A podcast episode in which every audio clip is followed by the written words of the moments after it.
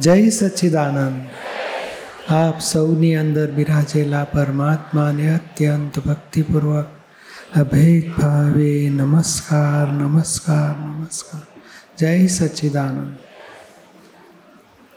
સાવ પહેલી વખત આવનાર કોણ કોણ છે ફર્સ્ટ ટાઈમ આએ કોઈ છે કે અત્યારે આગળ બેઠેલામાંથી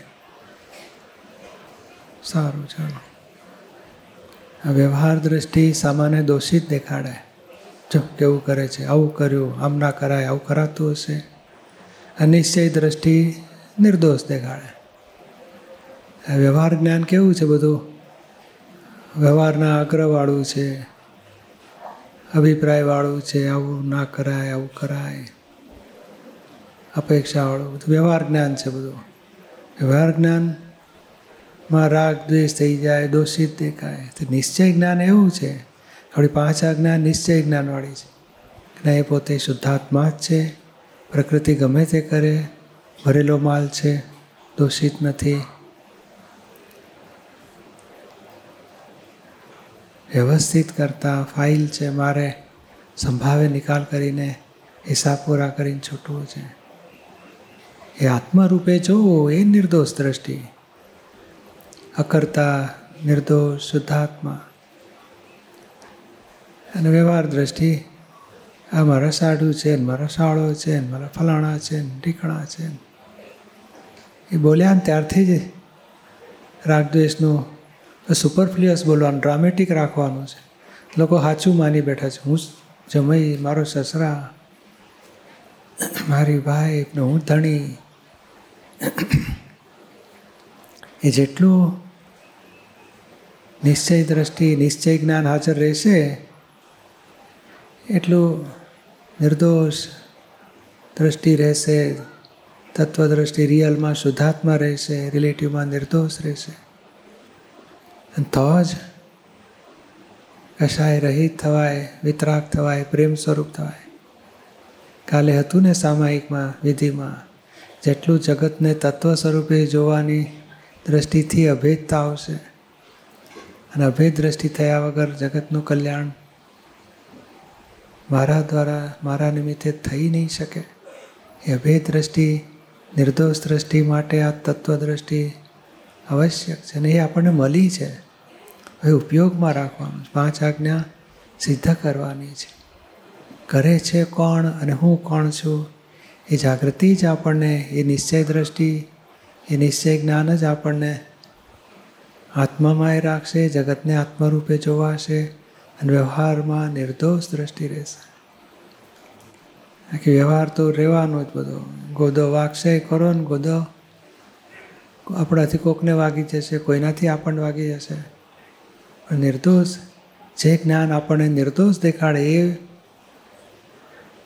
મોક્ષમાં એન્ટ્રી થતી જશે. અને આ કેમ આવું કરે છે? મારી સાથે કેમ અન્યાય કરો? એ સંસાર જ્ઞાન, વ્યવહાર જ્ઞાન બધું સંસારમાં ખેંચી જશે. એ લૌકિક જ્ઞાનમાંથી હવે બહાર નીકળવાનું છે. લૌકિક જ્ઞાન તો બુદ્ધિ જ્ઞાન, આપણી પાસે પાછલું અજ્ઞાન હતું, એ બધું અત્યારે હાજર થશે. આપણે છેદ ઉડાડીને શુદ્ધ જ્ઞાનથી એનો છેદ ઉડાડવાનો છે કે ના, બુદ્ધિ બતાવું કેમ કરે? તો કે ના, એ શુદ્ધાત્મા કરે છે. તો કે ના, શુદ્ધાત્મા કરી શકે નહીં, જ્ઞાતા દ્રષ્ટા છે. પ્રકૃતિ કરે છે, ભરેલો માલ નીકળે છે. ભરેલો માલમાં કોણ દેવસીતા છે? એમ કરતાં કરતાં જેટલું બુદ્ધિ બતાડે છે બધું જ જ્ઞાને કરીને ભાગાકાર લાવવો પડશે. નિર્દોષ દ્રષ્ટિ લાવ્યા વગર છૂટકો જ નથી. અને એ જ આપણું વિજ્ઞાન છે. સંસારના લોકોને પેલું છે, ન્યાય, અન્યાય નહીં ચલાવી લેવાનો, અન્યાય નહીં ચલાવવાનો, આમ ગોટાળો કરે છે. સીધા કરવા જોઈએ. આપણું જ્ઞાન કે છે, ભોગવે તેની ભૂલ, બન્યું તે ન્યાય, છૂટો હિસાબ પૂરા કરીને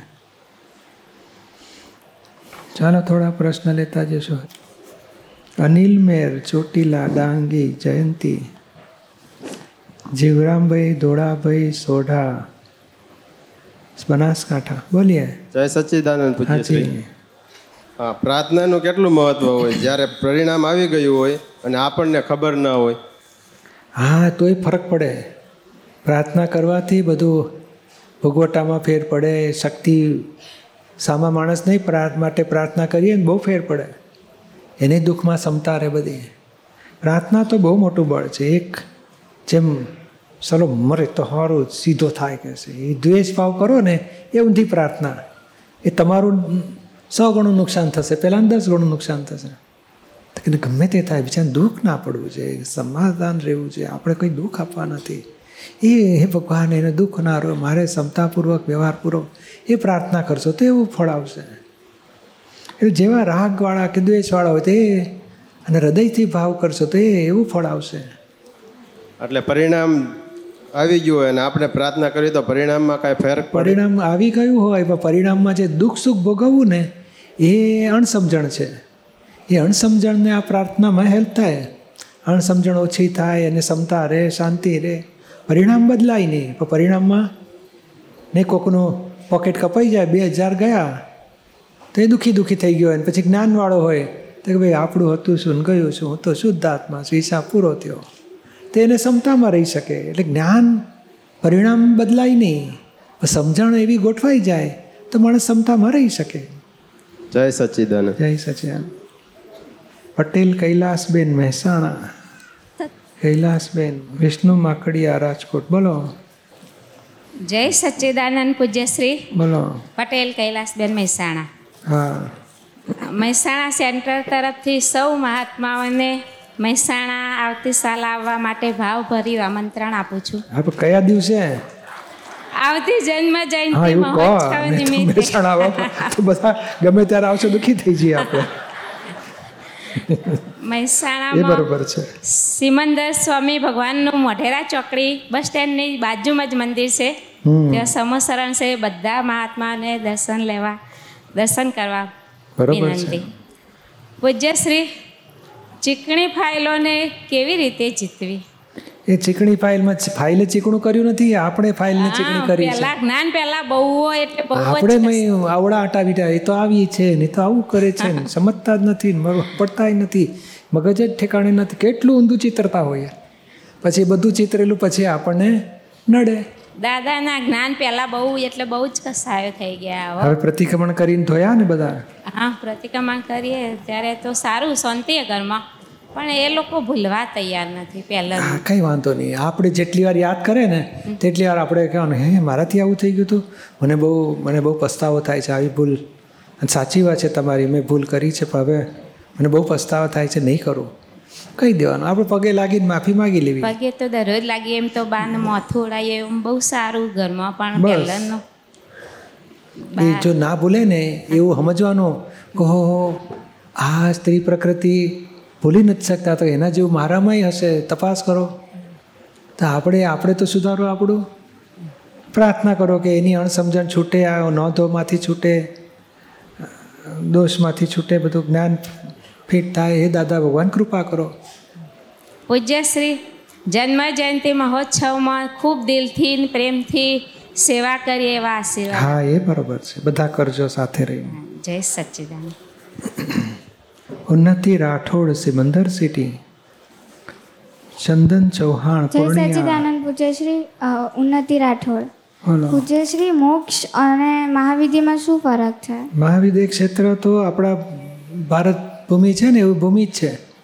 દુનિયા છે એમાં સિમંદર સ્વામી જેમ આપણી દુનિયામાં મહાવીર ભગવાન હતા પછી અત્યારે નથી પણ એ દુનિયામાં સિમંદર સ્વામી છે. પણ ત્યાં સ્ત્રી પુરુષ રાજા રાણી ખેડૂત નોકરી, ધંધા બધું ચાલે છે. આપણા જેવી દુનિયા છે. અને આ જેમ ભરત ક્ષેત્ર, એવું મહાવિદ્ય ક્ષેત્ર, એવો હીરા ક્ષેત્ર, એ મનુષ્યની કર્મભૂમિ જેવું જ ભૂમિ છે. અને મોક્ષ તો સિદ્ધ ક્ષેત્ર કહેવાય. જન્મ મરણથી મુક્તિ થાય એ સિદ્ધ ક્ષેત્રમાં સ્થાન પામે એ મોક્ષ ગતિ કહેવાય. તો પછી મોક્ષ મોક્ષમાંથી પછી પાછું પૃથ્વી ઉપર ના આવાય ને? ના પછી નહીં આવે. તમારે પાછું આવવું છે? ના આવું નથી. પછી ભણવા જવું પડશે.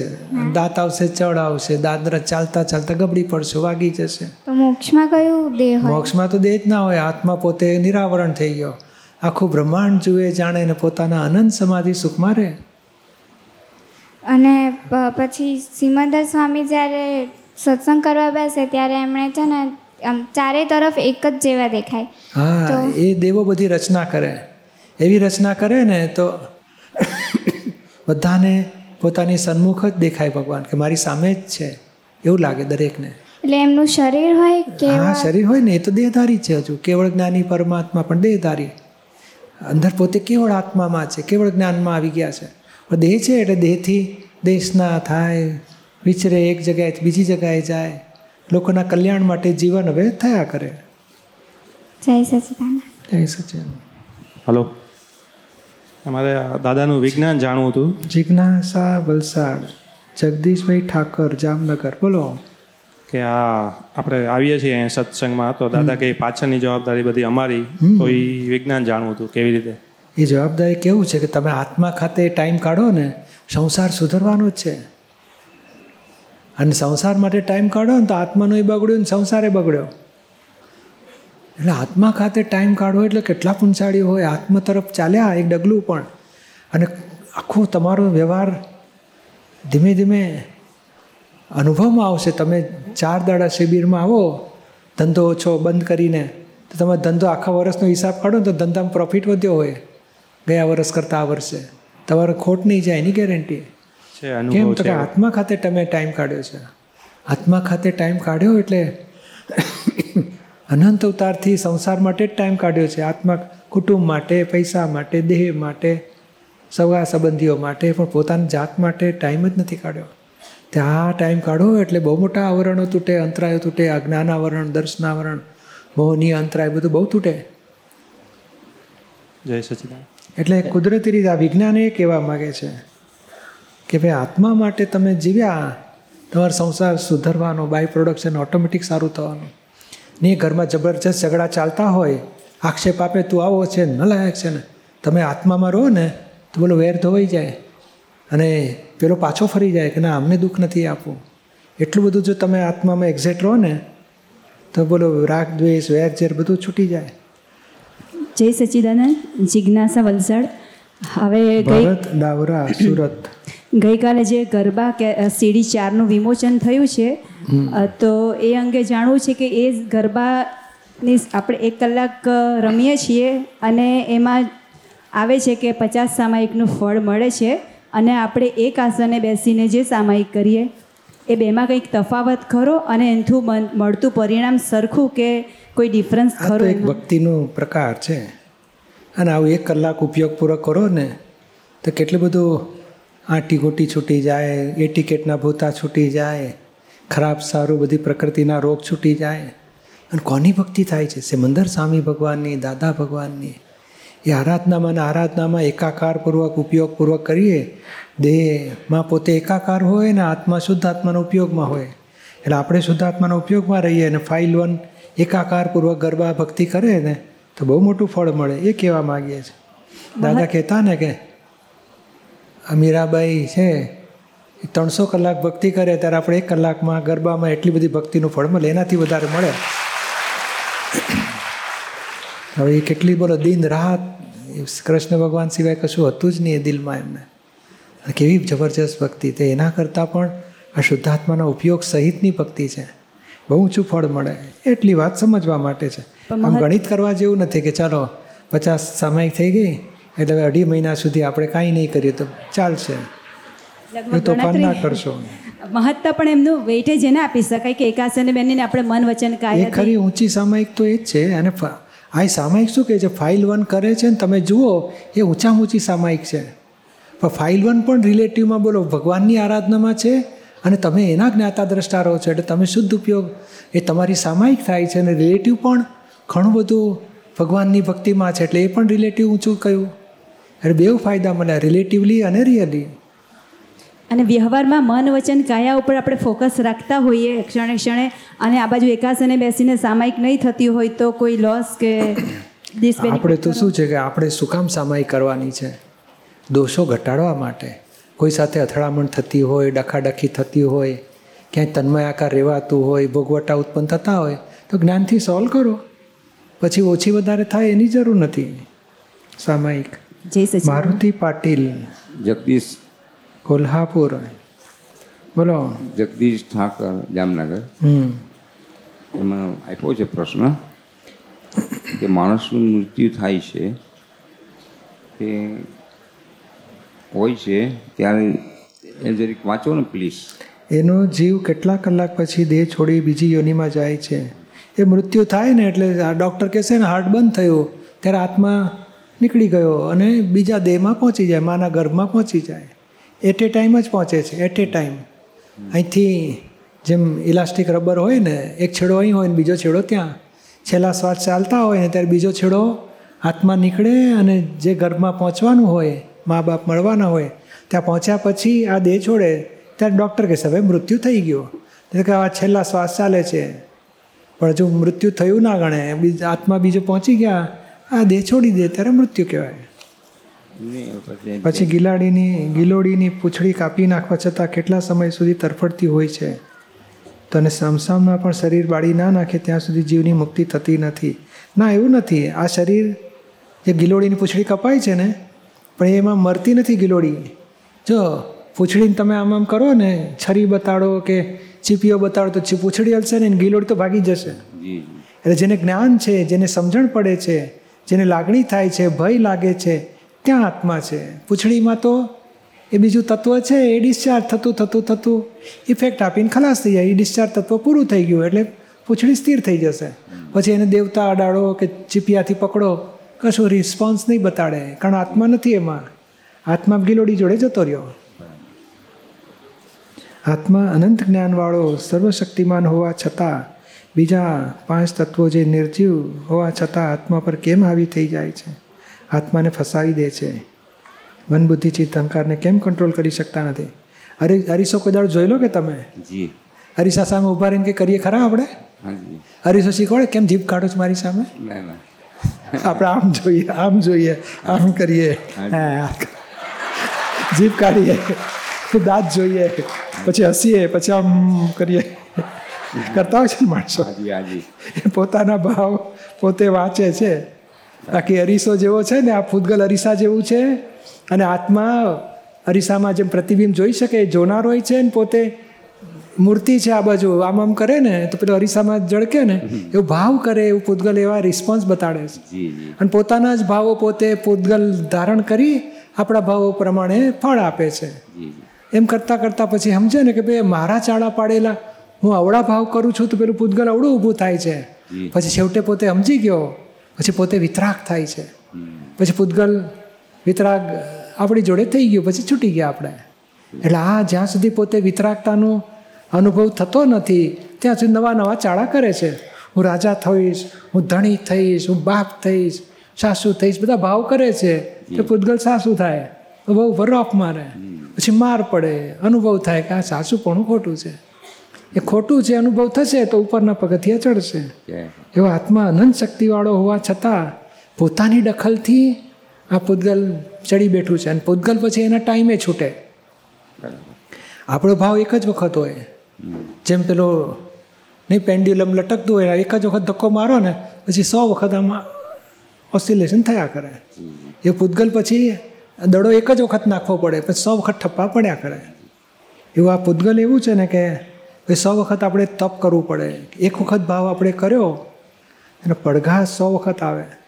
તો દરેક વખતે ક્ષમતા રાખતા રાખતા વિતરાગ રહેતા રહેતા રહેતા રહીએ તો પછી ધીમે ધીમે નવું પૂતગલ ઉદ્ભવું ના થાય જૂનું છૂટી જાય.